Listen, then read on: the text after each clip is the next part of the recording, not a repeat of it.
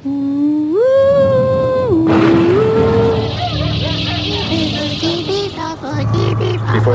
after, before, after. They turned out to be completely unreliable assholes.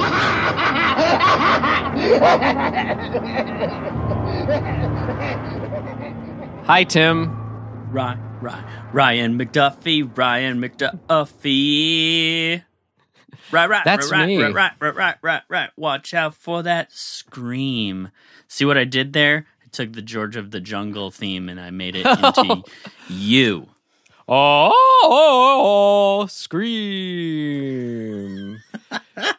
Do you have a similar hello song for all our lovely listeners? Oh my god, on the spot? No. Love List, the- list, list, list, list, listeners, you are listening. yeah, they are. Oh, oh, oh, oh, Yet, listen to me scream. hopefully not That's it. too too listlessly. We don't want listless listeners. so hopefully that song is hopefully that song's a perfect way to offset listlessness among our listeners. Hello listeners. Thank you so much for being here. Well, I This mean, yeah, they either continued listening or immediately turned it off. or turned it up. Hey, because Hey. we're here to party on episode 119 of Dismembering Horror, the podcast shoe, where myself, Ryan Joseph McDuffie, as you may have heard, and Oh, myself, Timothy Ryan Aslan. that's right, two Ryans between us. We talk about what worked for us, what didn't work for us, and anything else we found interesting or noteworthy about a horror film. One that we've been wanting to see, one we've been curious to see, one we've been told to see, one that the ether has told us we should see, or that it thinks we should see. We uh, we're we're meeting the spirit of hey hey how did this work for us? How did this not work for us? Where did we have fun therein? What could we glean from this? All based on the format I just laid out for you. Hey. Anything anything to add there, Tim, about what we're doing here? Nope. We're just two bros. Oh God. doing doing whatever they know how to do best. Throwing it up. Watching horror movies. Great. Great, great. And we're very happy to have you join us for this. Regardless if you watched the film or not, we hope you did because that's kind of the spirit of this all. But hey, if not, you're here for the party. Great. That's great too. And for episode 119, we pulled from our hat the film The Thing from Another World from 1951. Mm, Whew. what a fun. year. Yeah. you remember it well, Tim? Oh, man. Do I ever?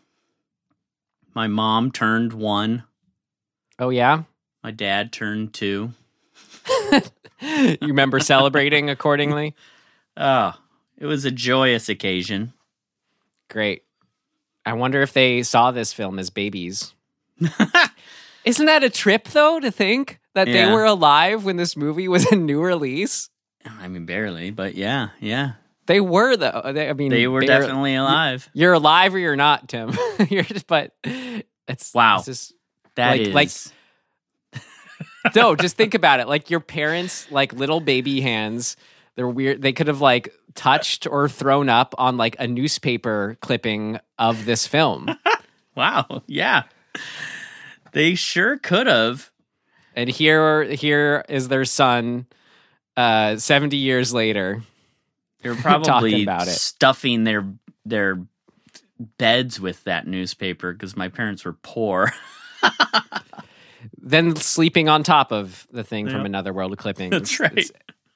Incredible, incredible. G- growing up in rural Michigan Yeah. and Wisconsin. Wow. I feel like that's a perfect place to have seen this movie back when oh it came yeah, out. Hell yeah, in the cold. Cold indeed. Well, Tim, for the thing from another world, unless you got anything else to to to just, just get us right into it, should we watch a trailer? Or you got anything else? No, but this, yeah, let's watch the trailer because it's so exciting. Great.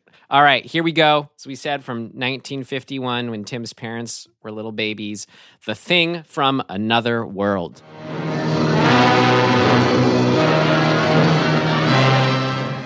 The Thing from Another World. This is the spot where it was first seen, and these are the first people who saw the thing. How did it get here? Where did it come from? What is it? That thing's alive, sir. I saw it. I shot at it. I hit it. I know it. Nothing happened. It just kept coming at me, making a noise like a cat mewing.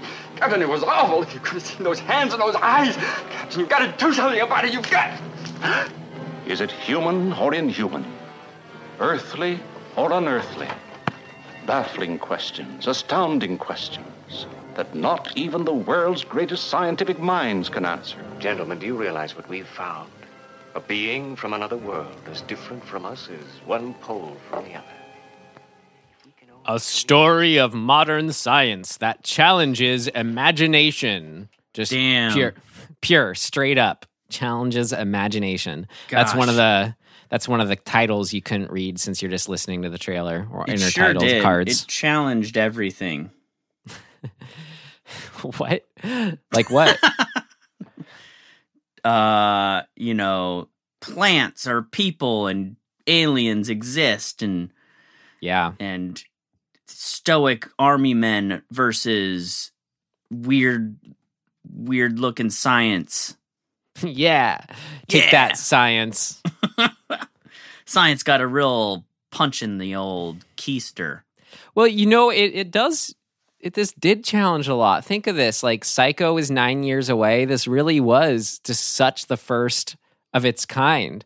I mean, not that it's like Psycho, but you know what I mean. Just as sort of a greater horror, like I, I you know I will say just just if we're if we're going to comment broadly right now, it is so clearly the template for Alien. Um, oh shit, there was another movie that it made me think of right away where I was like, dude, this is this is that movie.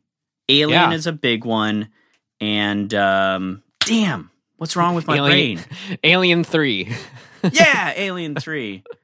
Um I'll think of it. But yeah, I think it's really cool. You can see how kind of influential this this template of like, you know, we're trapped in here and we don't know who to trust and you know, that sort of thing of of the doctor having ulterior motives that are putting his own interests in front Mm. of you know the safety Well- of everybody because because of this desire to discover something new I mean, of course, yeah. When you look at it that way, I mean, that's yeah, aliens, the obvious um, example. But I mean, I thought of just you, you were saying take it even more broadly of just monster on the loose. Like this is Mhm. the template just for that too. yeah Which that's why I think it's so huge, game changing. Fifty one, it's still fully doing the fifties thing when we're barely out of the forties. It's so cool. Well, Tim, is ha- we watched the trailer, so next up we got to rate it per our rating system. Would Tim tell Tim to avoid it, stream it, rent it, or buy it? You know, it's it's a classic, obviously, and it's got some really incredible stuff in it.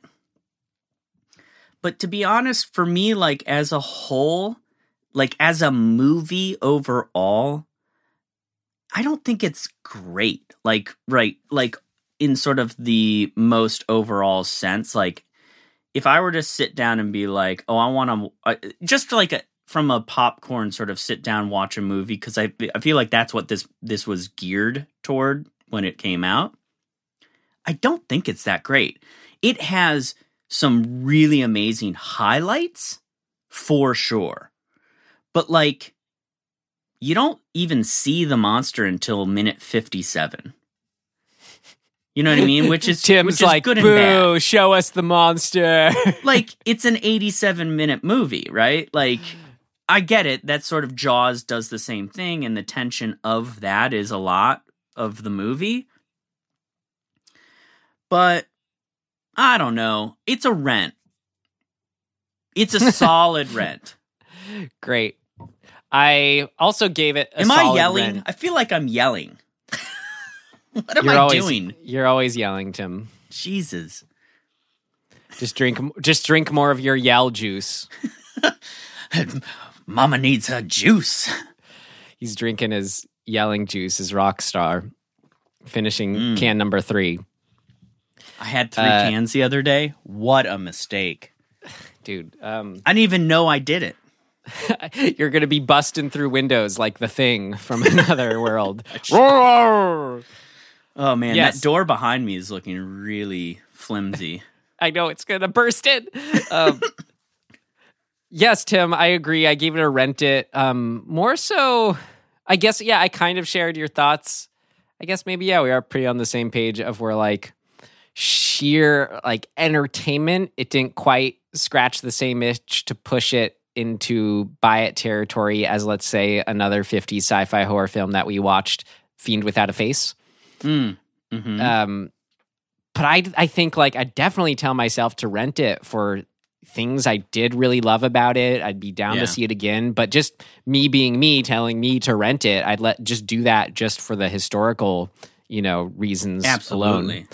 film history, and within there too, you know, there is more hi- film history. It's easy for me to slip into the mode of saying, "Oh, it's just we're just talking about movies here, folks. That's it." But there's so much embedded in cultures of film and I think it's neat to look at um, this period historically. It's always interested me, sort of coming out of World War II, all Yeah. that.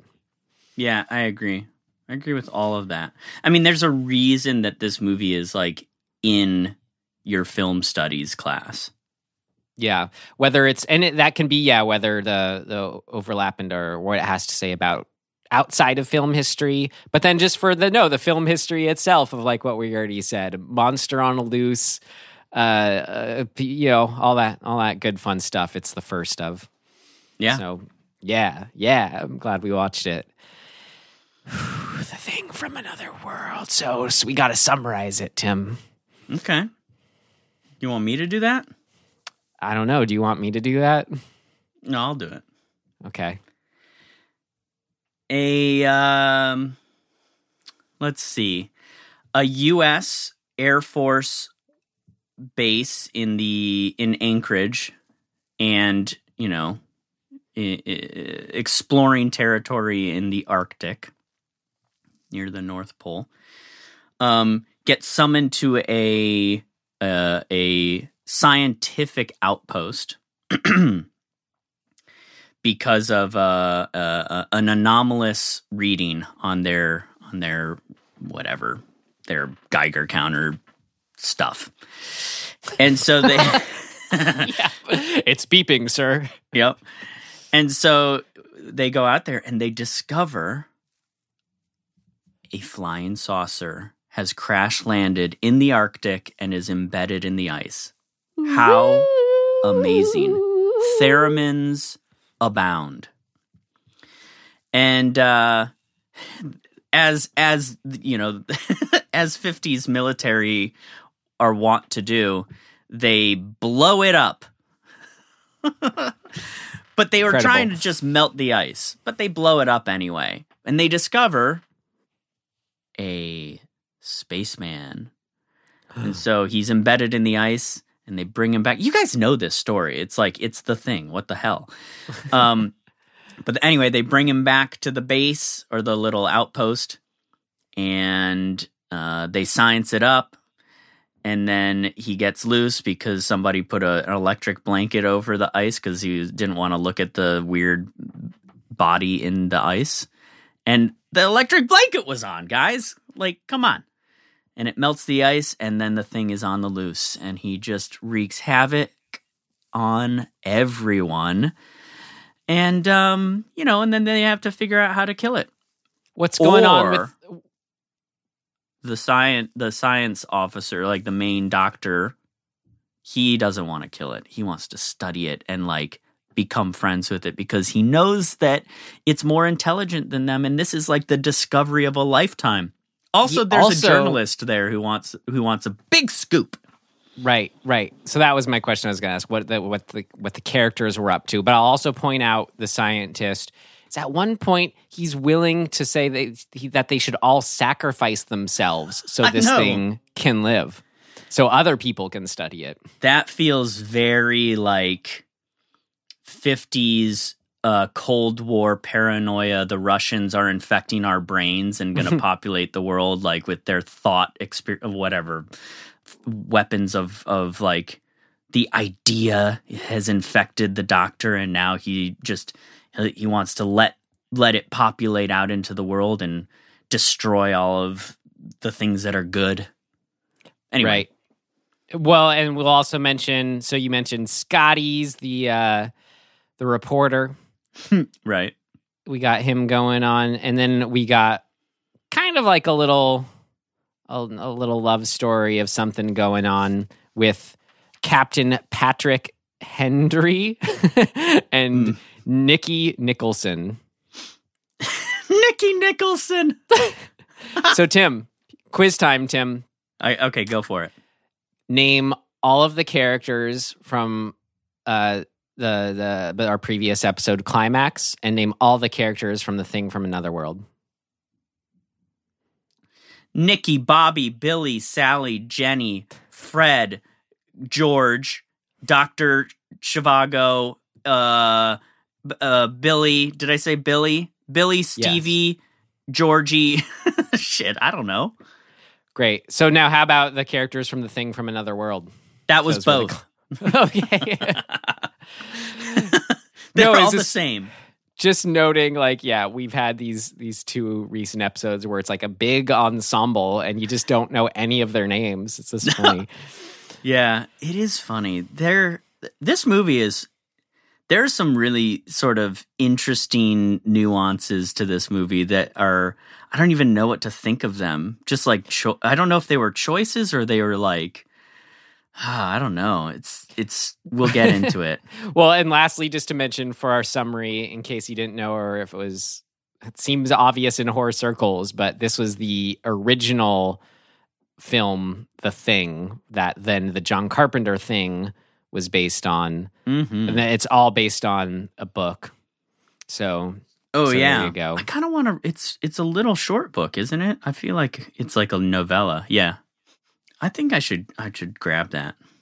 grab it. I'm sure it's available at your local library, Tim. And you live so close to the Los Feliz branch. You can just get any book sent there. It's the one I go to. Oh yeah, the library. Yeah, definitely.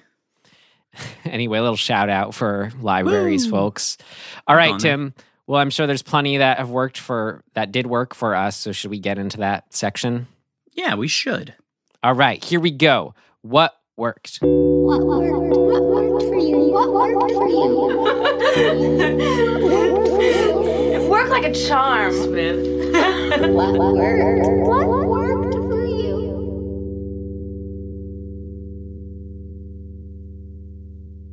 Tim, I did love a lot about this movie, Tim. I Yeah, me too. I got the top of my list, perhaps the dialogue, like the what they were saying itself and how they were saying it, like the overlapping dialogue. It's like It there's a couple of yeah, there's a couple other filmmakers from this era that kind of do that, and I just I just love that so much. And you can see Howard Hawks he didn't direct this but produced it. You can see that's his style and that how it goes on to influence John Carpenter and other, you know, of Carpenter's contemporaries. I, I just know Howard Hawks has that reputation. Um, Yeah. But that dialogue, man, I like, I just want to bite it and chew on it. You know what I mean? It's just so good.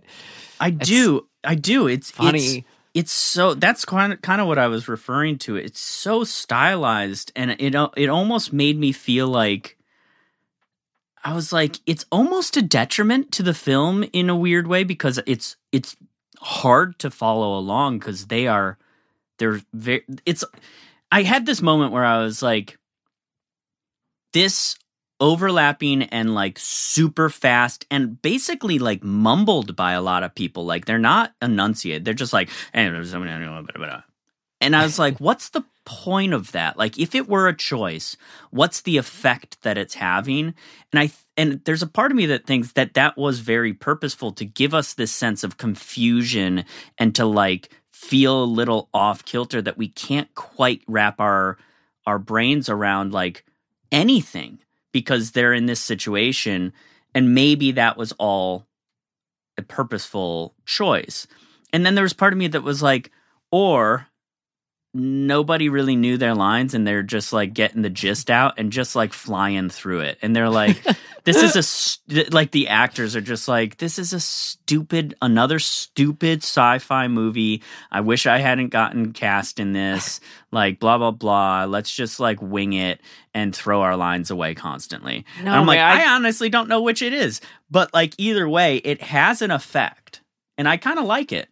I uh I great. I'm glad you like it, but I got to push back on a couple aspects there. I think the the actors it feels like they're only having fun um and enjoying working on this film and that comes I agree through. with that. And then Yeah. the the dialogue itself, I was up I was I was with you for the description up until like I wouldn't say mumbling is like a primary factor. Like I, I, would say that the lead guy, he he borderline mumbles all of his lines. I could understand him just fine. I don't know what to tell you. Like Maybe I need I- my ears checked. I I don't have great hearing either. Um sorry, I didn't mean to like push back there. I'm not whatever.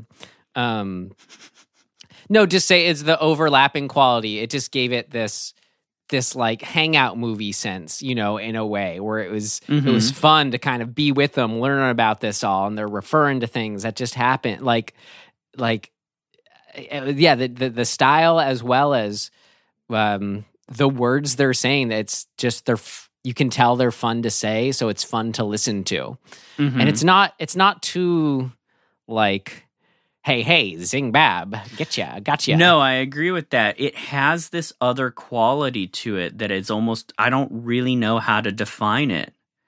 It's you know what it it's almost like they were told to not act, which is great. Like yes, great direction. But as a result, you have everybody kind of being like, "Wait, what? We're not supposed to do the thing?" like the thing that we normally do, which is that very stylized, like mid Atlantic di- dialect, sort of like, hey, see, hey, everybody, we're in a film. and like, Yeah. and that is inherently, that style is very, very fast paced. Like, like you, you chew out the, the dialogue in that style. And it almost feels to me like they, like, they were having, and I think they were, I agree with you, they were having fun with it, but they were kind of caught in the middle a little bit of like, this is different than what we normally do. it was a leap of faith for sure Yeah, yeah on yeah, their, yeah. their part But yeah, it does work because it it honestly makes you feel a part of the group, right? yeah like exactly. What I everybody's mean, just hangout it's movie so conversational and so sort of like loose that that's that's good. I just felt it- like I was missing stuff. and it's funny too they're It is funny, yeah. I was laughing throughout it. There's they're You bet- funny. the- yeah, the, you jokes better were be- funny. Like it's so quick witted and so like facile. Yeah, that I was like, and you know what it is too? They're not playing the joke Mhm. at all. They're like deadpanning it. like the example when he he asks about some specific um like like army code and you know is like oh can you explain it via army code and he gives off this like This, This long, long- yeah, it's like it's like Article three six nine of Section one two nine seven seven eight three zero zero zero zero, subsection zero zero zero zero three, and he's like, "Hey, yeah, what was that? What was that uh, article number again?" It's- and it's very, it's dry. I think is what it is. Well Which he kind of gives of- the response like oh oh yeah that one kind of like right, right, exactly. It does have a little bit of that feel that they were sort of that they were kind of commenting on military like uh what would you call it? Like camaraderie. You yeah know, that, yeah that that is the sort of vibe of that of there's almost a cynicism within that because we've just we've just come out of World War II. Well, it's a, it's an, it's, it's like throwing hard optimism to combat cynicism. Like here they are, Yeah. all they could all be dead, killed off by this monster. They all know it, yeah, what are they going to do? They come up with the plan and they execute it, and hey, they're going to make jokes along the way. You Yeah. know, like Yeah, I mean, in a way, it's it's that standard, I guess, almost gallows humor sort of thing that you do find in the military, which is very Right. appropriate. Well, yeah, because they're simply like something that a lot of us, you know, it's uh, aspire to in life is you're so when you're in the army like that. I mean, I can't speak to it, but you're so clearly a part of a mission, a part Mhm. of something greater. So they're just kind of they're just they're just they're just doing it. They're living their life and they're gonna crack jokes along the way. It's Yeah. fun. I like how everything in the first like 20 minutes of the movie is like about women. Yeah. It's like really setting the stage that they're like talking about dames and and you know beautiful girls and all this stuff. It's like they are lonely. yeah, man. which is good like it's smart right it's like get reinforce that sense of isolationism that this movie is kind of about right It's just kind of smart to acknowledge it too, because I mean, we're obviously thinking about it. It's like 18 dudes living with two women. You know, it's hard Right. not to just wonder about the dynamics. Um, when we're talking about the the dialogue style and how you're saying like you know I, I took it to mean as when you said when you said like they were told not to act that meant in terms of that very typical 40s 30s coming out of silent films kind of hyped up acting. So so what's what's what's so cool about what that allows for is when you did have moments in this film that were let's say like those lines of the sort of lines that have more uh uh, a little more drama behind them, or you know, have the the the music cue along with them saying it, bum bum bum. It uh, it gave those moments more weight because you weren't because of the style that's been established of a more you know, quote unquote realistic or natural or whatever. So like just to jump way way to the end where when, when we fade to the end of the movie, the last lines are the uh, the the reporter we we like along the way. He's finally you know gotten a hold of the mainland and is kind of warning the world about what just happened, and he's saying.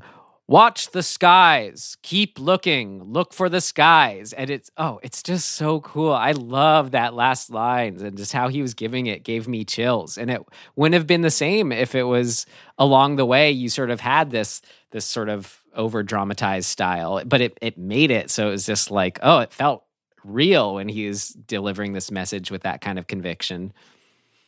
i think that's a really good point and a really good like important sort of lesson in directing actors because like you have to pick and choose when you want things to to be to to really land and if if your actors are constantly trying to chew up the scenery in every single moment of the film it it undercuts the moments that really matter. And so like it's a you know good directors will know when to be like hey just throw it away. Let it let it go. Like don't you don't need to fucking win an oscar on every single line of this film. And a lot of actors you know they're i think they're really eager to put their stamp on a thing and that's great but it's the director's job to kind of reel them in a little bit at various times and just be like hey you can just exist and we are interested right? Like you do not have to you can just deliver the pizza. You don't have to make a thing out of it. Deliver the pizza. It's okay to do that. And a lot of the time to your point it's it's really really good to have those moments as a counterpoint to the times that serious shit is going down in your story Yeah. so yeah it's cool God, love those last lines and how he was saying it. So good. Yeah. Watch the skies. Watch the skies.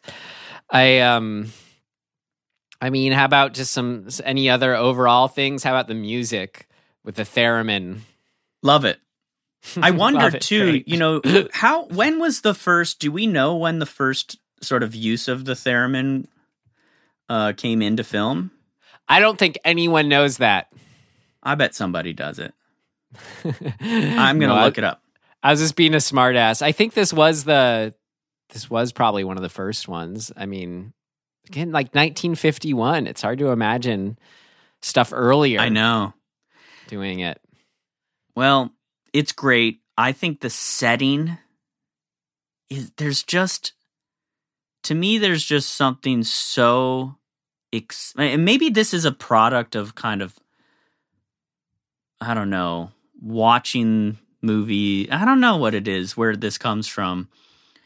The isolation settings in particular arctic settings are always really really pleasing to me. I don't I don't know what it is. There's something I think maybe it's a product of that feeling of it's off world. It, it it's not it's so unfamiliar to us. Um but there's also like for me maybe a nostalgia because I grew up in the cold, right? Like winters were long and snowy and you spent a lot of time trying to make do and make some fun out of that. But like I love a like snow covered barren landscape. I don't know why.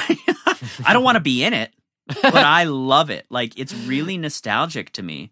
So just that in and of itself and of course the whole just the whole conceit of like we're out here alone trapped. There's nowhere to go. It's not like we can leave. We can't just like go around the corner and be safe. Like w- we're it. It's there's no there's nothing out there. so Yeah. to me that kind of setup and I like, you know, every time I sit down to try and you know come up with a a story like a horror story in particular, it's one of the first things I think of like how do I isolate the characters so that we get that sense of oh they're they're screwed, they're trapped. Um and I think good horror knows how to how to do that. Obviously it's not applicable to every type of horror, but you know, the ones that it is, it's it's so important to get that right. Just knowing you, I'm trying to think of like why that maybe. I mean, it's it's a pretty universal thing, but Totally. knowing knowing you, I'm wondering is it the aspect of how it forces people to all confront something and work together? Yeah. Yeah, I think that's a big part of it. I think that you, yeah, it's sort of a metaphor for like you, you can't escape the the realities of of your life or your situation. Like you have to face it. Yep. It's so uh, like that to me is important. You got to work together and use your your wits, your physical prowess. You got to use everything you've got to defeat the thing. That's right. The thing. I uh let's just get get on to some moments therein then when they it's just so cool and classic when they find it under the ice and measure it out by standing in a circle. Like let's let's get a sense of the shape and size of this thing. And Yeah. see it's the perfect circle. And it's like it's so funny because in my mind, you know, I'm imagining like, oh, they're going to be so skeptical to call it a UFO and blah blah blah. But no, pretty right away, it's like it's a circle. It's a UFO. We found a UFO. you know, we found a spaceship. Like what they think it was up to that point. Right, right. I mean, they think, uh, you know, the thing sticking up. They think it's a plane. It's got that little fin. That's true. Yeah, they kind of think it could be a Russian Yeah, but the uh, mood. spy something. You're right. The mood is for sure like they're all thinking it. it's a Yeah. we found a UFO, guys. And then, like you said in the summary, it's just so just funny. Not and it's like typical, not in a movie way, but how they blow it up. Like just that these army dudes just like they're just like, well, how do we get it out? They just accidentally blow it up while doing just trying to get it out. It's so just like, of course, guys. And then what's so smart though, just like example what we're talking about, the movie itself is smart. It's funny. It's almost keeps it going as a running gag because then they get after they blow it up without receiving orders. Then they hear later they get their official orders to try to do what exactly what they did and use explosives to get it out. So we're kind of like, whoa, we dodged a bullet there as far as uh, you know being culpable about blowing it up. But then they even laugh about it later. One of them's like, "Can you believe it? You know, we uh, blew up the spaceship. We lost the the alien. There were a bunch of butterfingers. They call themselves like a bunch That's of right. bunch of butterfingers. This Oh just my love it. god. They acknowledge it. It's so Yeah, funny. it's so ridiculous. Yeah, you know, overall it it, it does it it moves at a pretty good pace. Like I didn't find my, a lot of the time with these sort of pre 60s movies, I find myself kind of drifting away and being like, "Okay, let's get on with it." This doesn't really do that, which is that's kind of remarkable to be honest.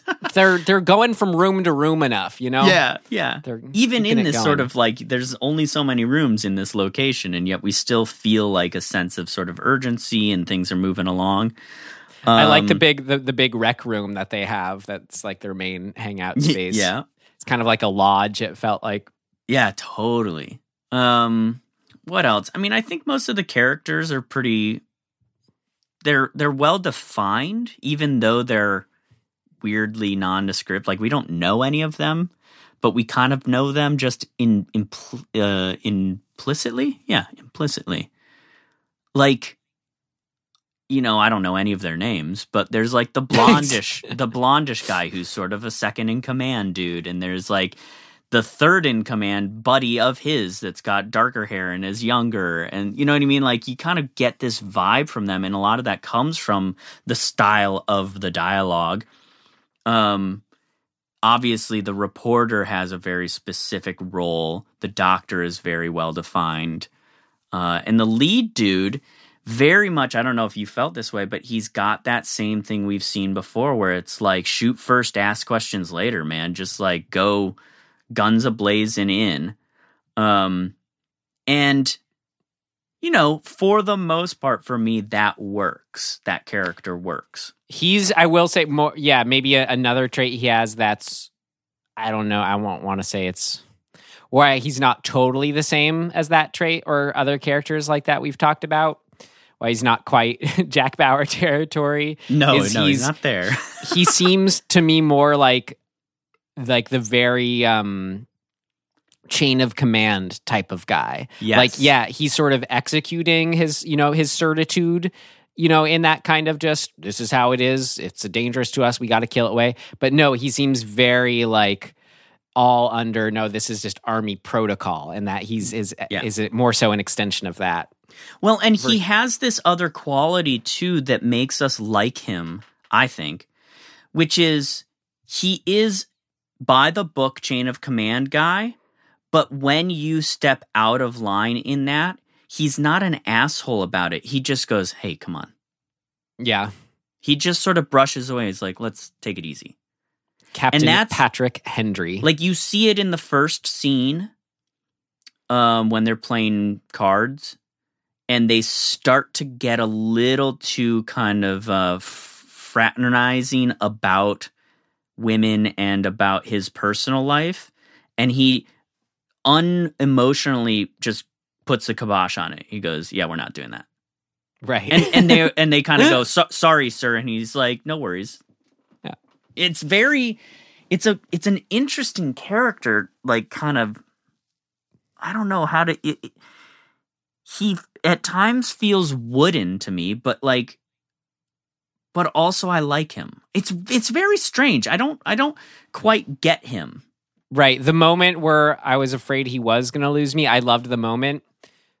But it was the but then I was like, okay, he he didn't end up doing what I thought he might have done that was so bad was uh, when they discover the UFO and it's the the press guy, the reporter guy uh and he's just rightfully so i think. Like man i gotta get on the line and tell the world. This is one of the biggest discoveries you know? And then he gets pushback from our boy we were just talking about captain patrick hendry where he's like no no we gotta you know wait for orders before we can tell the world kind of thing. And they have this this this back and forth on that. And i guess to to to to to continue with what I was saying about how that was making me feel about the captain, he he I was worried it was going to be taken to the point where he like locks up the reporter or gets Sure, so sure. just like crazy about it. No, you can't tell him. But no, it, they just kind of was like just kind of let it be in a way. Yeah, exactly. you know. It's almost in a weird way. It's like it's a little counterintuitive because he kind of diffuses conflict throughout the movie. And like as a rule, you don't really want that, right? Like in in storytelling, we are told conflict is good. Like like press on the gas any chance you can. Like that's what the scene is. And this guy kind of is he's diffusing it and it, it- I don't know why it works, but it it does. I think I it's because we're in this situation where it's like cooler heads need to prevail. Well, yeah, but I mean, yeah, yeah, yeah. But I mean, the, the the larger aspect I think why it's still working is because you have such a concentrated other conflict, which is Right. figuring out the monster. you know, you can kind of do anything as long as that is your driving force, which it just inherently is for this kind of setup. Yeah. He is a little bit um I think there's there's a lack of nuance in the writing of characters of this era. Whereas like y- you know, I, I this would be an interesting thing to kind of map out historically in film, but like there's this shift that happened, I would say, in the 60s, where we start to really actually get commentary from the character about how they feel about a thing. Whereas, like pre, you know, I'm not, this is not any, spec- I'm making these numbers up to a certain degree. This is generalized. But like pre 60, I feel like the vast majority of characters, they never, you never see them admit that they have a conflict within themselves to other characters. You know, they never say, listen, I'm fucking conflicted too. This is hard for me and I'm trying to figure it out. You you almost never saw that kind of thing. I feel like you do, but it's just kind of it will always be the moment where it's the moment they kind of break down. You sure, know, if it's this there, is how yeah, I've been yeah. feeling. You want to hear it? You want to hear what I'm actually thinking? Here it is. right right and it's and it's always this overt thing whereas like you know if you just look at look at the the john carpenter's thing you you get those moments in fact most of the movie is those moments right of the characters being like what the fuck like what are we do like what are we supposed to do i'm confused i don't know how to respond this is crazy Well, and you this go- is- you don't get that shit at all in this they're no, like here's Tim. here what- we go. There's what a thing. We got to deal with movie- it. What happens in this movie is they they nip it in the bud. I think is the expression where you have the one character who is freaking out. And then he has his little rant where he's accidentally like still holding his gun up, just pointed in front of him, doesn't even realize it. But he's ranting. He's like, "Oh my god, what are we gonna do? I saw it. It was horrible." Blah blah. And then he gets the water thrown in his face. Yes. So it's like that's their attitude so to that. Fucking long. It's like when that happened. it's like, hey man, that's not going to help our help us all here. Yep. You know, it's kind of, and that is very Kurt Russell. Like I'd see him doing that. He almost played that role in the the '80s one of just like, hey, just keep it together, all Right. You know, like yeah. Yeah. No, it's interesting just from a stylistic point of view how things have changed and how we depict character and like internal struggle. Like we don't really see internal struggle in any overt way in these movies. I mean, just sign of your times. Look at it as like succumbing to toxic masculinity in terms of admitting to your feelings or not. Yeah, that You you're allowed to have feelings and that we as filmmakers or storytellers are allowed to write characters that are allowed to express the fact that they actually have feelings. Yeah. It's cool. I mean, it's cool to like step back and see how that has evolved. Cuz like there's nothing inherently bad about the depictions of these characters in this movie. Well, it's it's funny because like They're just a- a- painted in broad strokes. Well, it's a yeah, it- it's broad strokes, but you can be more specific and say like it's the kind of thing I think we're still struggling with, but you see it's not that they're their feelings of like being hurt or maybe those sort of more vulnerable feel- feelings like aren't on display at all. It's that they are like at the time and like what still is and still plenty of us do it's expressed through these masculine traits like anger and force yada yada you know Yep. freaking out yelling so but as soon as you can make that association of oh that is just you know that's not being tough those are an admittance of feeling vulnerable Yeah. you know like then i don't know you see how we're still humans all along the way Right. I mean, we do. He, if there was, it took me a minute to kind of go wrap my head around why we have this pseudo love story because it is not, it is not focused on really at all. It is super like side, just Mhm. Material. And I thought to myself, like, initially, I was like, what do we do? Like, why do, why is this even in this movie? What, like, what purpose is it serving? Because this is not a story about their relationship at all. Like, she never, she never becomes like the damsel in distress. There's none of that. He's not like saving her. There's, it's not a, a critical component to this story. And so I was like, well, why is it even there?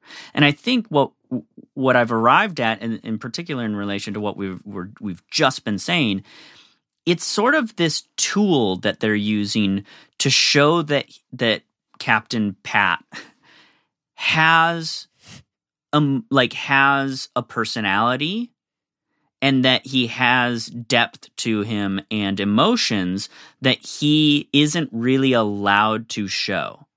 And so you get these things where you get to see like the softer side of Pat, right? Like he gets he sneaks into her office alone to be like, "Yo, why'd you stand me up, man? That like kind of hurt my feelings and like I kind of like you. Like what are we going to do?" And you're like, "Oh, wait, that's that's this dude too?" All right. Like Yeah, no, we Cool. we see we and through her eyes we see who he is because she clearly knows who he really is. They're Yeah. intimate that way. Um, now, from a you know, I guess a counterpoint kind of critical standpoint, it'd be it would have been nice to have her actually be a character and not a caricature of a of a 50s woman, which is just like super throwaway. She's just there to service the the plot of this dude or the the emotional well-being of this dude. Um be that as it may, that was standard fare, so we could criticize it, but like, eh. yeah, I have some observations on it. I saved for things of note. Cool. Um, so what else? All right, let's get to the the meat and potatoes here. what? What? Do you think we've been doing? James Arness as the the thing, the titular of thing. of course. This of course.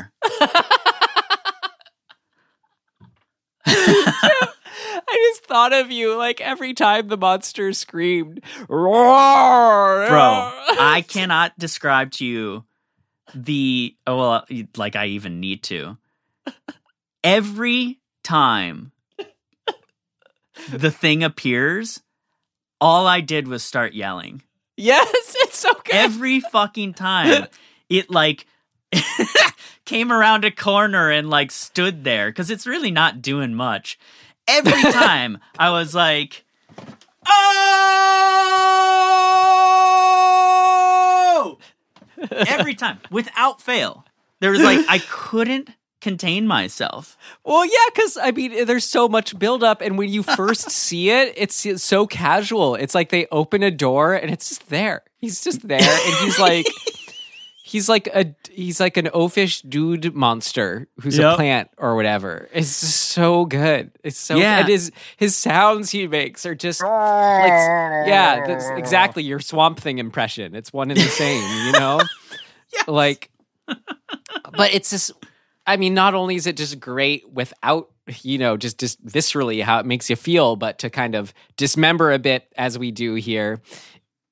Uh, something that tickles me about it, it's like this is how 1950s people imagined this is the monster they came up with. These are the Yeah. choices that they made for creating a the thing. You know? I know. Y- it's so you know fun what's so fa- it's so fascinating to me because there is this aspect of like just on its surface like if you look at him you go who's that? You go it's it's Frankenstein really. I mean it's like big head big dude like lumbering around kind of slow n- you know nonverbal just noise dude.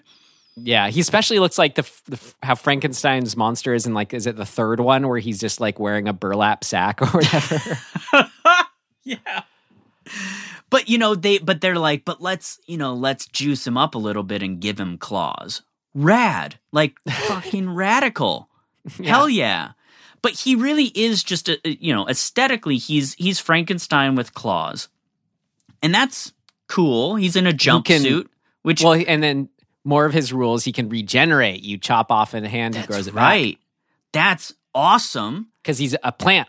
Yes. And so yeah, that's the thing. He's a plant. He's a plant-based organism rather than a I guess like it's not carbon, but he's not he's not a he's not a mammal, right? Like he's his cellular structure is is more akin to like plant You mean Tim? Just say it. A carrot. That's what he's they a carrot. call Yeah, he's a carrot. He's a big carrot. yeah. Um, that's one big carrot. So, I I really like it. Like all around, I like it for the movie. Um, and James Arness is, you know, he's sort of famous for he was in uh. Uh, he was like a cowboy dude in, in one of the I think it was the Big Valley or maybe it was Gunsmoke I forget he's like the sheriff of the town in one of those those um, TV shows that I would watch on Sundays at like two in the afternoon. Um, but the they're sort of doing the vampire thing as well, right? Because he drains, he feeds off of blood specifically. And then they're also setting the stage for like again like alien with this sort of pod thing where he has planted his own i guess his little seeds right? He's got seeds in his hand. They pull a seed out of the hand the dis, dis uh, dismembered arm that they find that the dogs have like chewed off has a little seed in the palm of it and they he ultimately finds the the greenhouse in their um outpost and and plants a bunch of those and then or wait does he plant them or does the doctor It's so hard to imagine him just gingerly planting these, he these little I- plants. man now i'm confused i, think I just he can't imagine- initially I can't imagine they- the monster and run. intentionally planting them. You know, it's just too funny. It's too funny to imagine but the the monster's the, one planting you know the them. doctors steal the plasma and they feed the plant and they populate and they do this little experiment of like and they're little pod things and they say remember they like listen in and it's like oh it sounds like a like a like a baby or something like that in the pod which is a weird, Yeah. freaky whole concept. But i was just like dude this is like this is alien. Like they you know this is the same we there's something in inherently creepy about pod things you know and like and like the um what do you call it? Where you, you know the the the, the pop populating the world with these monsters through this sort of plant growth pod thing. Really freaky and really cool. Um so all in all even though it does feel a little bit like they're they're pulling a lot of elements and putting them into one monster i'm down with it because when it comes down to it, it's just a big thing going, oh. That's right. yeah. It- you know what it makes um, me think too, which is sort of this Mhm. is conjecture to say the least.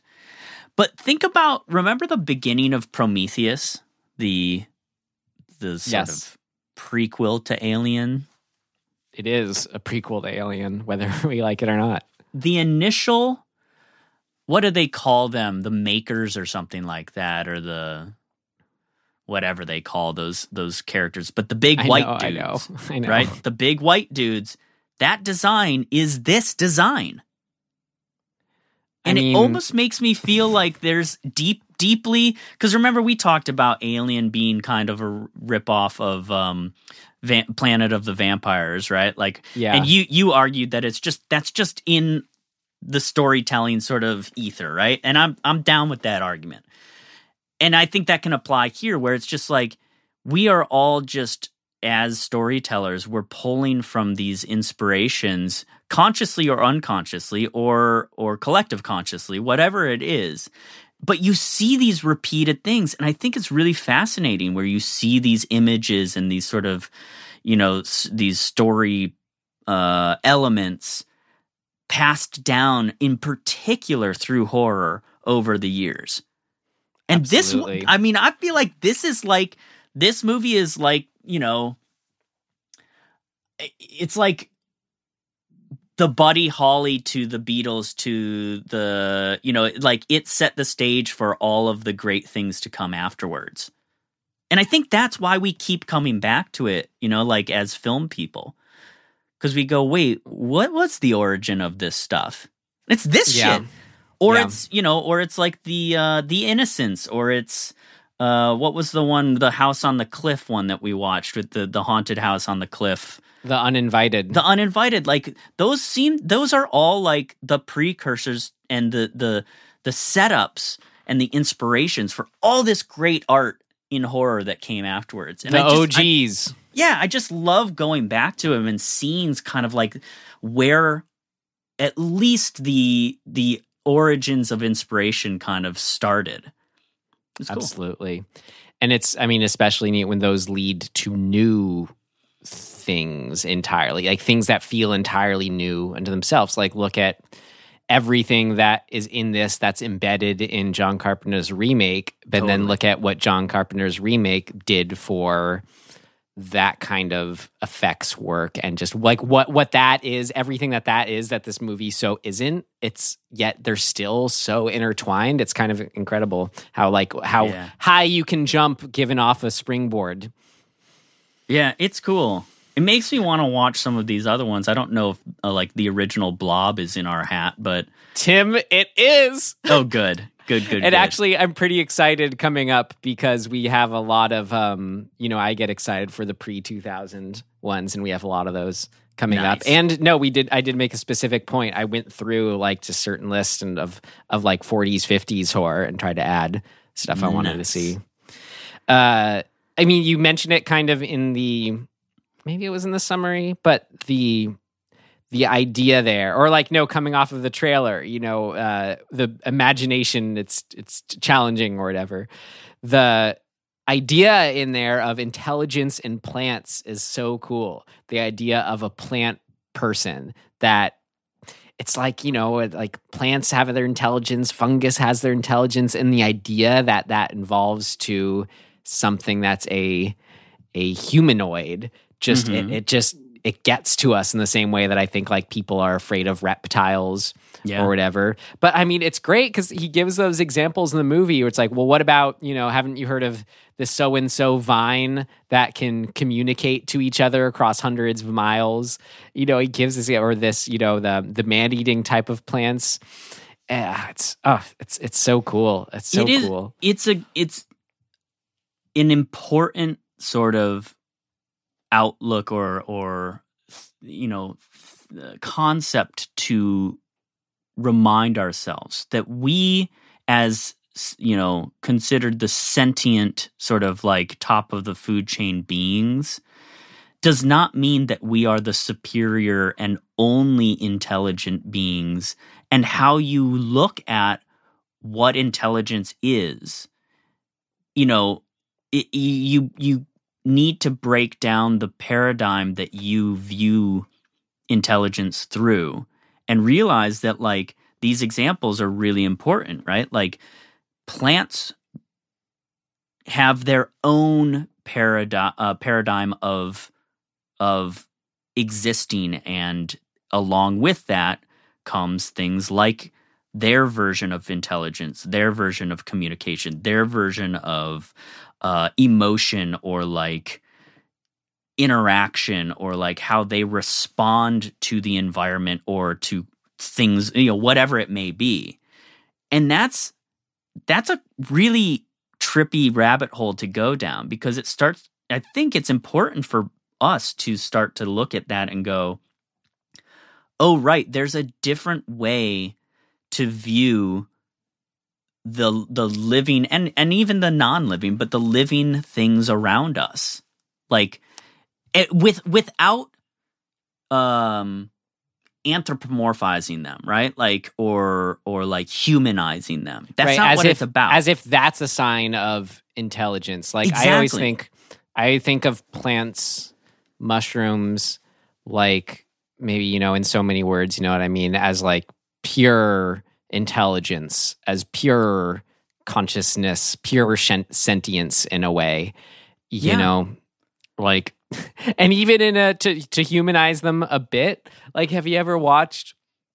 um like seen fast motion or not fast but you know time lapse footage of plants yeah. here's it's so my cool. impression of them it's like you can't see it listening but they're like these blooby little dudes they're just They're just dancing, yo.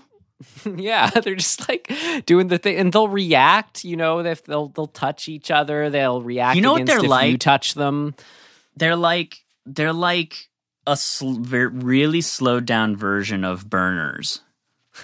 of You burn- know, oh, like like Burning Man people. they're just vibing it, yo. They're yeah like the sun's out.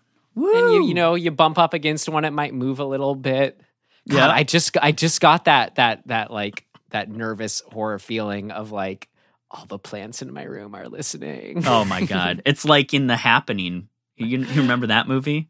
yes of course It's the worst, but I and I also contest that it's it is actually supposed to be a comedy. Um, but that's neither here nor there. But the plants, man, yeah.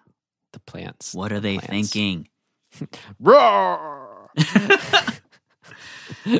But I think, and that's that's like a long held sort of horror trope too. You know, like the sentient plant like taking over, or like the vines coming to get us. Like it's in Evil Dead. It's, uh, you know, it's in Swamp Thing. It's like nature. Jumanji. You know, yeah, like nature having this sort of like having had enough with our bullshit and saying finally saying, you know what, we're gonna we're gonna do something about that is kind of the scary thing. And it shouldn't be.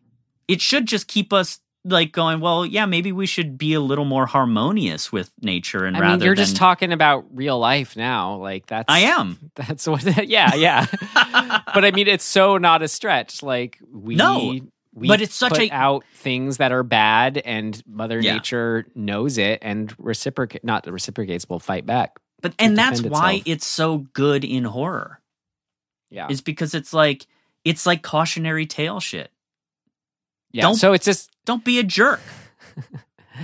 Or right. else the plants are gonna stick their branch up your butt. What's tricky is that is a a collective that we're you know having to tell. Don't be a jerk. Yeah. and it's Yeah. often not the individuals, but the long-stead uh, corporations and Mhm. way of Yeah. doing things with the the fixations in power. You know, my buddy said something to me yesterday that I thought was kind of sadly profound. Because I was complaining about how there are these people out in the world who just, you know, they're opportunists and they, you know, they gain a following through division and blah blah blah, right? And they and they earn a living off of it, right? Like they make a lot of money. And I was moaning about it and his response is it's really easy to make money without principles. And I was like, "Ugh! No! It's true, but it's awful."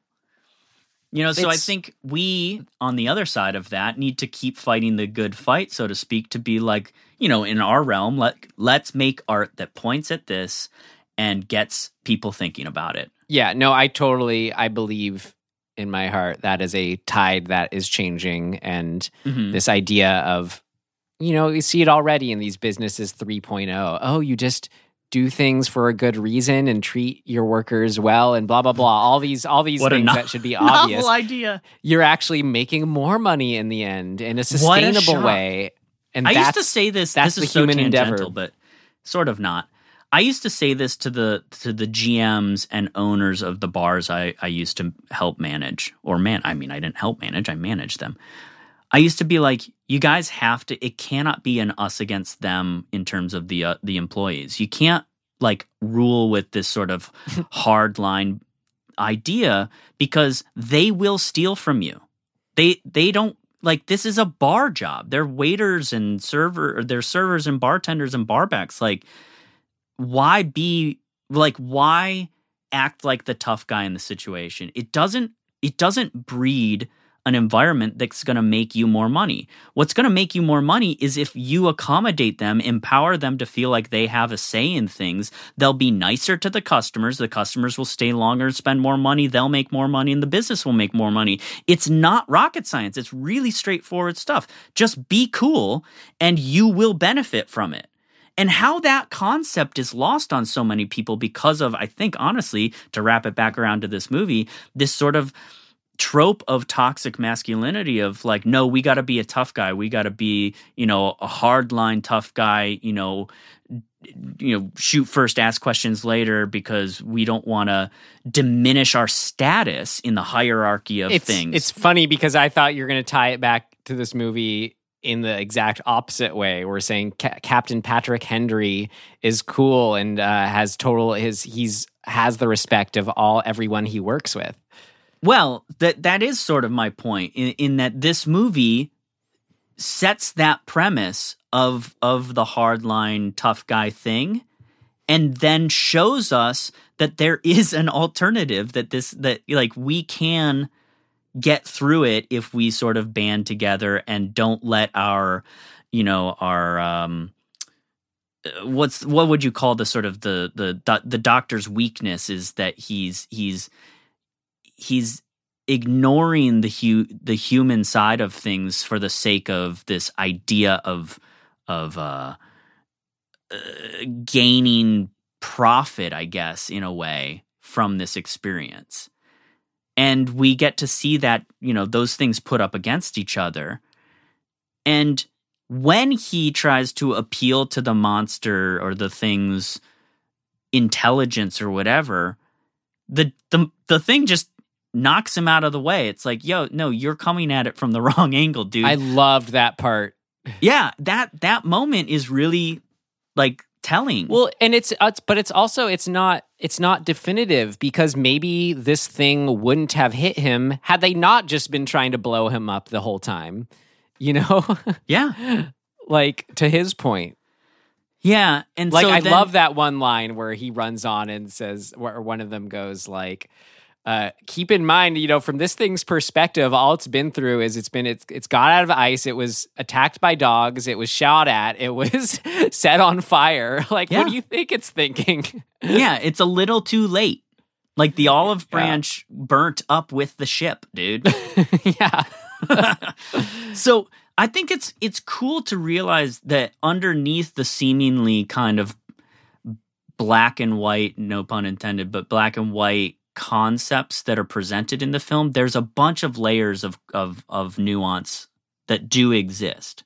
yeah. Like I mm. like looking at it as like the seeing that there's you know all these values that we think are sort of definitive end things whether it be like the current one that that it has to be socialism versus capitalism as if those aren't things that can work in tandem kind of thing. Like the red scare you know all that you know what i'm saying? Communism versus whatever. Right. um but the ideas behind this one of sort of the science what the scientist represents and then what the captain represents there's there's truth to where they're both coming from. But where i like where this one sort of comes down on is the kind of like the the anti thanos trait of like okay yeah no that may be true like that population overgrowth has something to do with the problem but the way to get to a better future is never by harming people in the immediate now you know Yeah.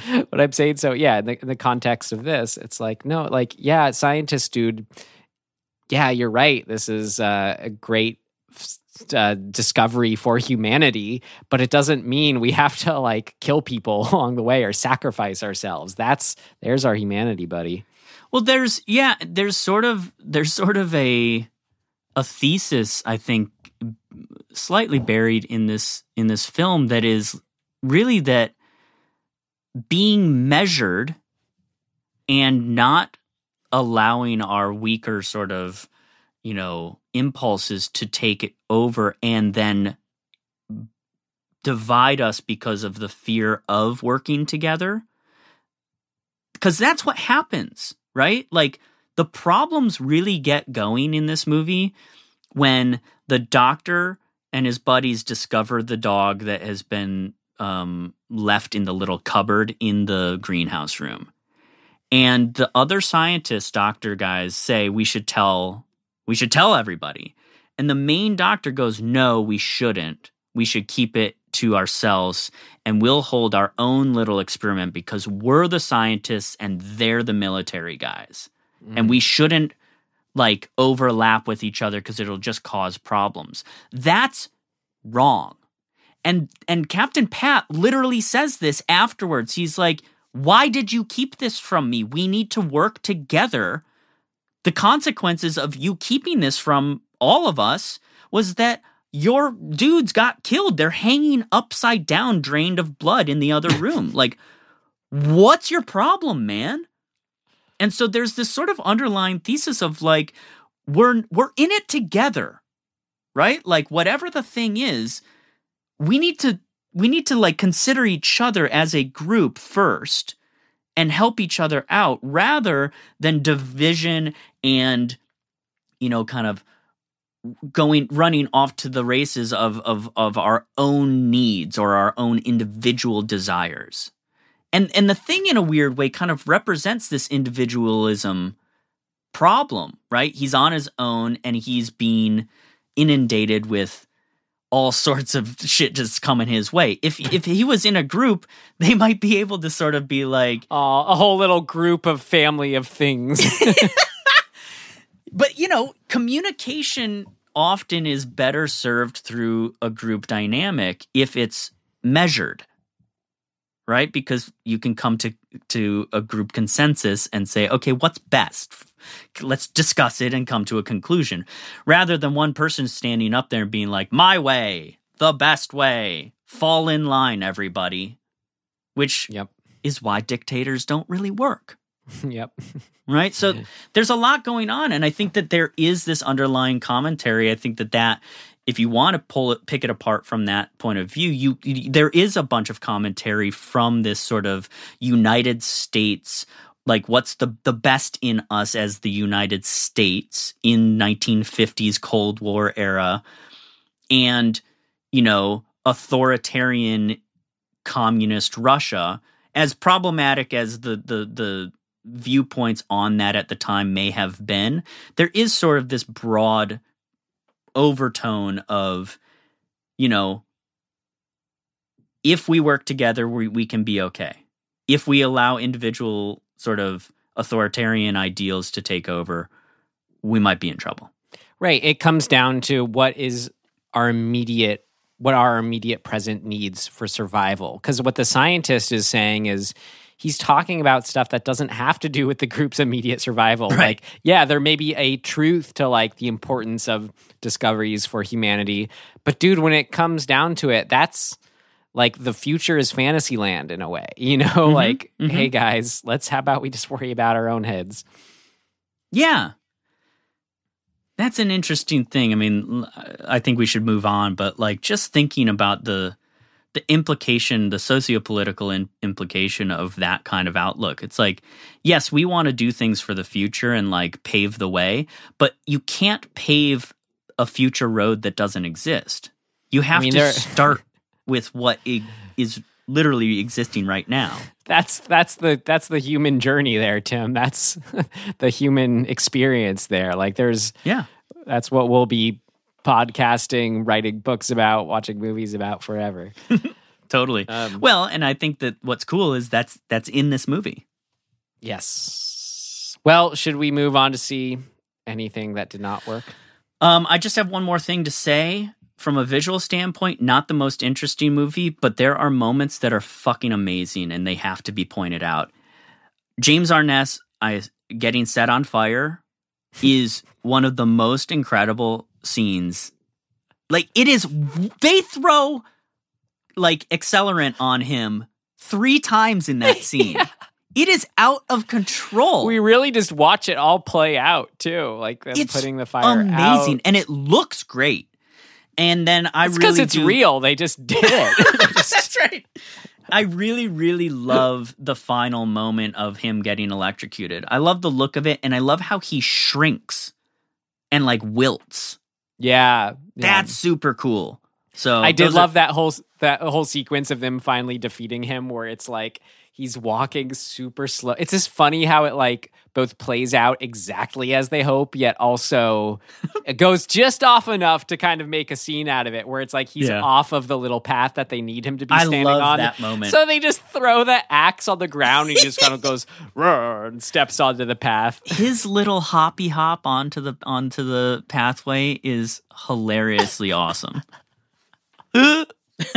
and his whole we kind of mentioned it but the whole beat when he's listening to the scientist's desperate plea please i know you understand me. I know you're intelligent. He just stands listening to him for quite a bit. He really lets him go on for something that eventually just knocks the scientist out of the way.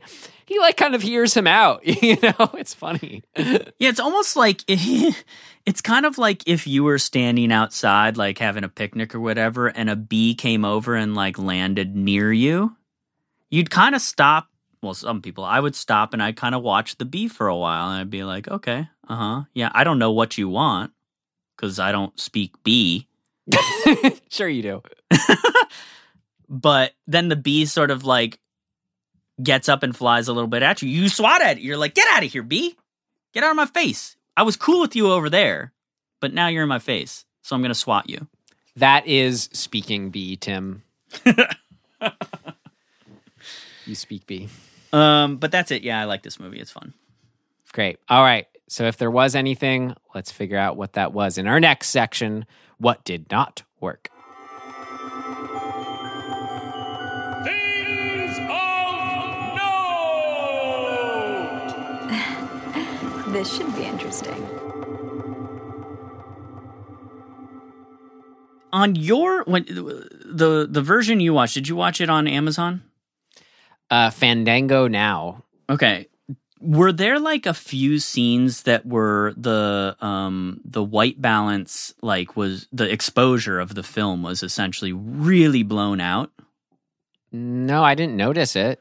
That's weird because on mine it, it only happened a few times, but I was like, "Ooh, something's wrong with the exposure on this." was the was the as was the aspect ratio four by three or filling the whole screen? Uh, I don't remember. I have to look again. Whatever I watched, it was cool. I I kept trying to figure out if it was cropped or not, but it was like filling the whole screen, sixteen by nine, and it was a really sharp HD picture. It was cool. Huh. All right. Well, those were distracting. I didn't know if I should criticize them or like it didn't work because it distracted me. I guess that's that's the only point I have to make. Well, the um, I don't really have anything either. I mean, my stretch was at moments during it like the humor that I loved so much. I wondered if it was at the same time undercutting the tension and the horror Mm. of the situation. I don't know, but then I wouldn't want it without it at the same time. I don't know. It was just a feeling I had during it. Yeah, I think it's a fine line in this one where I think if I could have asked for something a little bit to have a little bit more in this movie, it would be a little bit more of like people being not like hysterical, but like acknowledging the desperation of the situation. Again, it was all concentrated to that one freak out, and then the glass of water was thrown in his face, and then, and hey, well, that's all. I don't know. For me, it was kind of like, great. That's they took care of all that there. Well, I think what I mean is that you they do it like they do advance the problem, right? Initially the problem is the thing got loose. And then the next problem is, oh no, it's coming back in. And then the next problem is it's killing people. and then the next problem is it shut off our heat. and that's that's pretty intense. Like they're they're they're really dire. And so it becomes a matter of survival more than us just us the the the humans just being like oh just kill it. Right? And that's actually i should have put this in things that work like that's a really good conceit that like it's really not about them just just being like let's just kill it because we're scared of it it's more hey this thing is now messing with us and like we're gonna die out here if we don't if we don't uh you know do something about it protect ourselves. So i guess in those moments of progression i i would just have wanted to see a little bit the the the desperation of each progressive problem meet the actual problem right? Like i want to see them go dude, we're this is getting worse. We're in deep shit now. And I don't feel like we kind of I felt like we kind of stayed at the same level of okay, here we are, here's a new problem, we better solve it. I know exactly what you mean. Like, yeah, whenever like the like let's say the burning strategy didn't work, there was no heavy reassessment of what to do, or it's just kind of like didn't hold the the consequence you might want. Of Right. This is an insurmountable feat that we have to do. Yeah. So, you know, that's I mean, that's kind of an overarching conceptual like, oh, it, if it had been there a little bit more, I would have been more excited, I guess. But so be it. Still fun. Great, but maybe that was the Oh. thing holding you back from a, a yes, buy. I think that is kind of what keeps me from it being a buy. Um, there's one other thing that's just a, it's just a technical thing that I guess is a bummer. So when they blow up the ship, um, we're on a set. There's a lot of really great on location shots, but that blow up, whatever it was called, thermal dynamic new whatever it was called the thermodynamite stuff um when they actually do the pyro shot of that there's a big what's it called a uh, flat behind them that is is painted what's the name of that what's that called The there's a term for this a giant wall that's painted to look like the sky the facade, like Yes. I know that's what So- it is. I don't know if it's what it's called. Yeah, well, whatever. There's a giant painted facade of the sky. And unfortunately, because it's so big and they're they're shooting such a wide angle, the thing is huge. It's probably like 30 feet tall and 90 to 100 feet long. There's a there's a very very clear seam, a vertical seam in the material that they painted and they try to kind of hide it with like how they paint the clouds but it is so obvious in hd now That's so funny. I I'm usually notice those things like the lines of where the matte painting starts. but- Yeah. Or or the the background, whatever it is. But this I didn't notice that at all, Tim. I Oh. thought it was all outside. They really had me on this one. oh it, it bummed me out because i was with it i was like man they shot all of this on location that's wild cool cool and then that moment happened and then so when the camera tilts up and follows the smoke of the explosion you actually see the top of that fucking uh facade that they built like you see it I did not. I bet notice you when that. it was, you know, on film stock, you know, back in the day, it was like you couldn't really tell. Yeah. But now that we've got it, you know, converted and whatever, remastered and all the above, blah blah blah. Anyway, that's it for me. I like everything else. Great. Me too. All right. We'll move on to our last, next and last section. Things of note. It's not ready yet. Seems to work okay. No, something important's missing. What did not work? Well, just that bit of a historical context and what was going on, like we've already talked about with, as I put it uh, here, it's you have this like anti-intellectual brouhaha of these strong-jawed army Mhm. types, and they're like against this skinny, foppish. He's kind of like vaguely like Eastern European clothing, Yeah. like scientist. you know, it's just that that was just so funny. And so this is from the Wikipedia where they're at. I don't know where they were sourcing it from, but the film reflected a post Hiroshima skepticism about science and prevailing negative views of scientists who meddle with things better left alone. In the end, it is American servicemen and several sensible scientists who win the day over the alien invader. So it's just funny now. We're like put that way. I'm like, oh, I get it where it's just now it's kind of like when watching it i'm like dude just listen to like work with the scientist like what's with your kind of like "Oh, who does a scientist think he is but when you're coming off of scientists just invented the atom bomb and blew up two cities like i i get that you know and that's a lot of what was all in um fiend without a face Yeah. too it's the Yep. the armies. uh well that's more that was actually interesting that was more on the army that was that was conjoining scientists with the army as one when here Right. that sort of it was an inner conflict between them Yeah. No, it's cool. It's uh, it's it's interesting to see how. I mean, if you uh, to me, you kind of take that as is it's it's a fairly progressive point of view in that they're like, yes, science is is good in you know like as a general rule, science is good, and mm. so is military, but it can go too far and and the threat of it going too far is a scary thing. And we you know like where do we sort of draw the line of what that is? Like what what is going too far? And that's i mean that line is you know human lives in exchange for scientific advancement. That's how it's drawn here and that's what i think you know?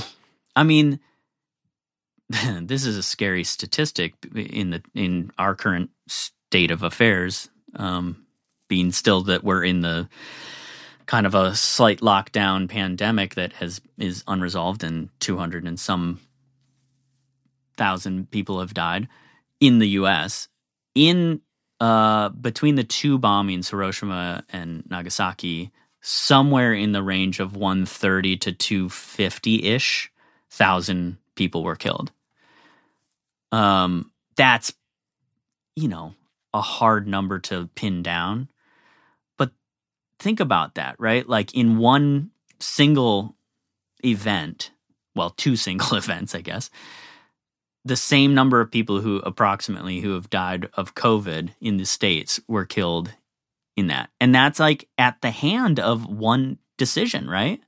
And so i can see people being like yeah it's good that we won the war and like that that's over but w- at what cost right? Like wh- that's pretty alarming that that that's what it took. That's what we that's how far we chose to go to end this conflict. When and i think that you know I, i'm not i'm not there's no editorializing on that. I'm just saying that that's a pretty intense reality to live in at the time I mean, one of the heaviest experiences I've had was visiting Hiroshima and the the feeling you get when you go there is it's it's it's it's there everywhere. It's not at all like this is something that we're brushing under the rug. The feeling is that it's all looking at it head on and just sort of giving you this feeling of saying this can never happen again. Mm. Interesting. Yeah, it just it's and it, it feels like it's the peace capital of the world in Huh. that sense. And I think they they maybe call themselves that to the extent or has some kind of name to the city attached to that, but Hmm. It feels that way when you think of like a phoenix rising out of the ashes and what caused it to turn into ashes and the phoenix that's coming out is a response to whatever turned it into ashes like hmm boy howdy how did we get over here tim Well, just to say that this is the this is the world that this film came out of right right right right. immediately. I mean, think about when they started filming this is probably in 49 or 50. Well, that's that is interesting to think of. Then at the time, your country is justifying this, you know, horrific act. Yet to think that maybe you give more credit to people at the time, like God, I, I wonder if I could ask my grandma, you know, is kind of on her last legs, like, what did you think of when they bombed Hiroshima? Like, I know my grandpa would have they if they didn't do Hiroshima, they were going to do the Million Man invasion of Japan. Likely, I probably wouldn't have been here if it was Hmm. Right. for that because my grandpa Right. would have been in that. But I, I don't know. It's just it's just crazy. It's crazy to think. Well, and I think, you know, as a sort of continuation of that in relation to us in in modern times, what are we going to see in terms of art and the commentary on the current situation that that the world is in? In It's five fun, in yeah. five years, right? Like what are the stories and what are the point of views that are going to exist within those stories going to be about in in relation or at least influenced by what we've currently been going through. I mean, and what's so fun about that for me is it's it's hard to really pinpoint that when they're happening. Like only now were we talking about sort of what the hostels meant for the time. That's like right. yeah, you know, you know people are saying it blah blah blah, but you know, they're probably not wrong, you know, and if you do talk about whatever's contemporary, Mhm. but th- it's fun when you have sort of something distilled. I think there's a really big part to when people are younger and are growing up with something and then are now the ones, you know, adults out in the world who then can give this new perspective on it. I think that's when we really start to get an idea of the, the historical significance behind things or what things were saying yeah. at the time.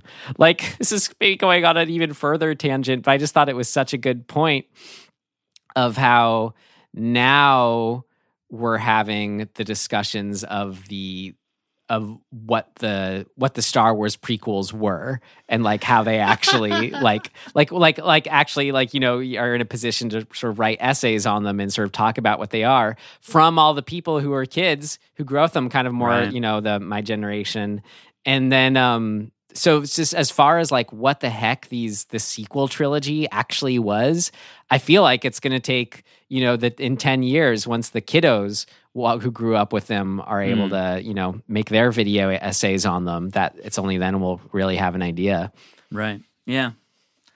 Interesting. well other things going on in this film i thought was things of notey interesting that i was thinking about during it like you mentioned, which is is like so typical for the time, but the women just being relegated to like the single secretary role kind of thing. But just what struck me, and this this honestly has always struck me before it was in the zeitgeist, but just is, here's just another shining example of it, was just like when you're just watching these groups of men go around and just mess everything up and blow stuff up by accident, like you realize whether it's this movie or the world at large or tons of other movies like this, it's all just boys with toys, is I just think such an accurate term Yeah. or description for what the world's been doing. And it's just like, how, how, you know, just how we aren't, like, of course we aren't figuring everything out now. Of course, we're messing everything up because everything has just been boys with toys, Mm-hmm. and it's just and it's just funny too watching them because it's just like this kind of. I mean, it's it's dangerous, and maybe this is just you know more being a man who hasn't been you know most hurt from it, but just like seeing their seeing their kind of their certitude in the way of being where i just i don't know endeared's too far maybe it's just exactly what i've been saying like they just seem like boys you know Yeah. like going from room to room doing this to this and it's just when you're watching this kind of film it's just all that much more obvious It makes me wonder a little bit about like the intention of the filmmakers and the writers in re- in relation to who they thought their audience was, who the movie going audience was going to be. Like who are they targeting this film toward? And likely this is speculation on my part, but I'm guessing that it was largely the 16 to like 25 crowd. Right? Because at the time who who was the base of who went to movies i feel like that's it's always been the youth of as far as movies whose movies are largely targeted at so it's an interesting it, it's man there it's i don't want to go down this rabbit hole but when you think about I was I don't fuck what was I watching the other day. Anyway, it doesn't matter. I was watching something that was a little bit older and I was like this is such a bad precedent to be setting as the depiction of like what how men should act. Right? Like this is this is not helpful because young people are going to be the ones who consume this and they're going to think that this precedent of men acting this particular way is how men should act. When outside of that, like when you're older, you can watch a film and be like, oh, that's satire on how men behave or men behaving badly. But like the target audience, and in this example, is young men. And if young, if the men in the film are behaving in a way that is problematic or whatever, that they're just going to absorb that as their precedent for how men, like their model for how men Right. behave and how they should behave as men. And I'm like, wow, this is a weird spiral that we need to figure out how not to fall into. I think there's there's like a third version of that though. Maybe it falls more into the satire side, hmm but it's what you see in like Dazed and Confused and a lot of other movies that are about it they're simply about a time. They're trying to just document something for what it is. So like when you have, you know, Sure. in Dazed and Confused them going around after freshmen with paddles and like, you know, putting the putting the things uh, the baby things and pacifiers in the girls' mouths, like all that stuff. It's it feels neither like you know it's telling you to do this nor is it necessarily it feels like it's doing both almost. It's like reveling it, in it that it's happened while also pointing out how horrible and ridiculous it is. It's like simply kind of this indifferent like acknowledgement Yeah. and appreciation for Like this is you yeah this is unique to the time um But that works in those in those types of films because you have diversity within the points of view. Right? You have different characters who we understand where they're coming from and what they're looking at and there's there's a dichotomy between them. yeah And and then there's this sort of omnipotent presentation of the, of the camera's eye that is looking in on the experiences of these people. Whereas when you when you relegate all of your main characters to one worldview, you don't get that back and forth. You get you don't get perspective on that though that those the way those people are behaving is is probably not ideal. yeah So there's, I think it's, it, it, look, it's incumbent upon us as artists to not fall into the trap where we just sort of do these single view or single viewpoint sort of stories. We we we need to have layers and, and, and diversity within the the way that we depict people and like characterize people and have there be nuance to that. That's it. I love it. All great.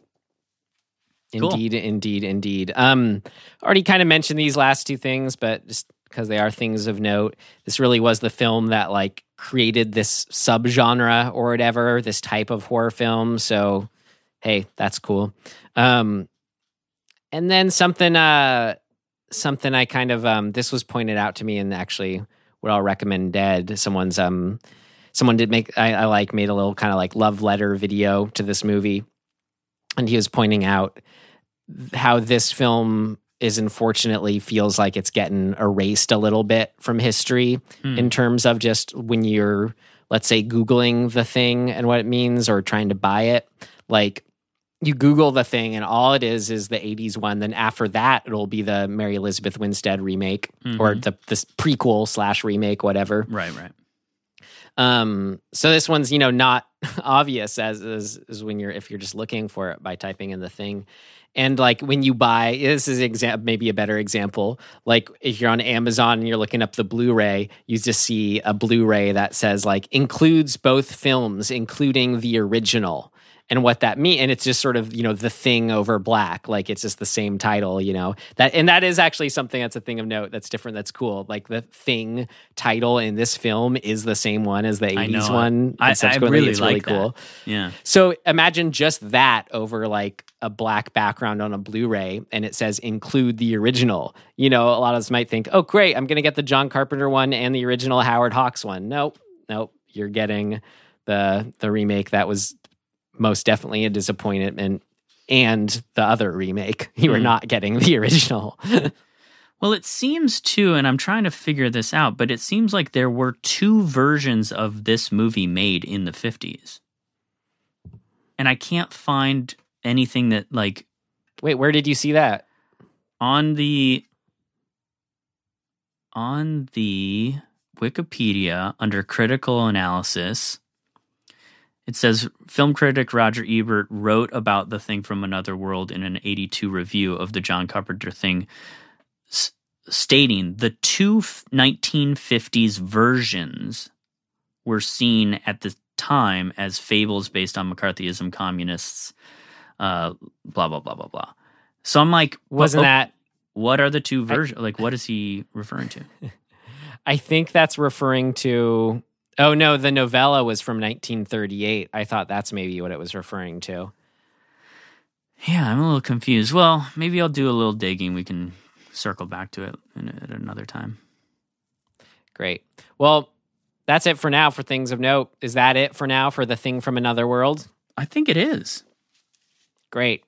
Then with that, we move on to our recommendations. Well, I already kind of Mm. mentioned mine to give credit to where I saw that who made that love letter to this movie. It's none other than James Rolfe of the YouTube Cinemassacre. He's known as the angry video game nerd too, but I really got to recommend at him as um, he has this series that he's been doing forever, usually like for October, called Monster Madness, Cinemassacres Monster Madness. And they're just, he's done it all. He's like talked about, actually, you know, where I was telling you where I, how I was adding a lot of 40s, 50s movies to our, our hat. It's pretty much just from him, where he has all these like top movies I love of the 50s, Godzilla movies, everything from the 80s, he's all horror. It's just, there's must be like almost a hundred of these little monster madness uh, videos that he's made. But like the way he loves and talks about not just the old ones, but all of them, it's just a lot of fun. It's kind of a really these fun little summation snippets of all these classic horror movies uh, yeah, anyway, I recommended that those. If you just Google Cinemassacres Monster Madness, it like it'll take you to a subset of their website that looks like it just has them all listed. Sweet. Um, I am going to recommend Dead. Oh God, now I'm worried that I already did this. Did I do the guest?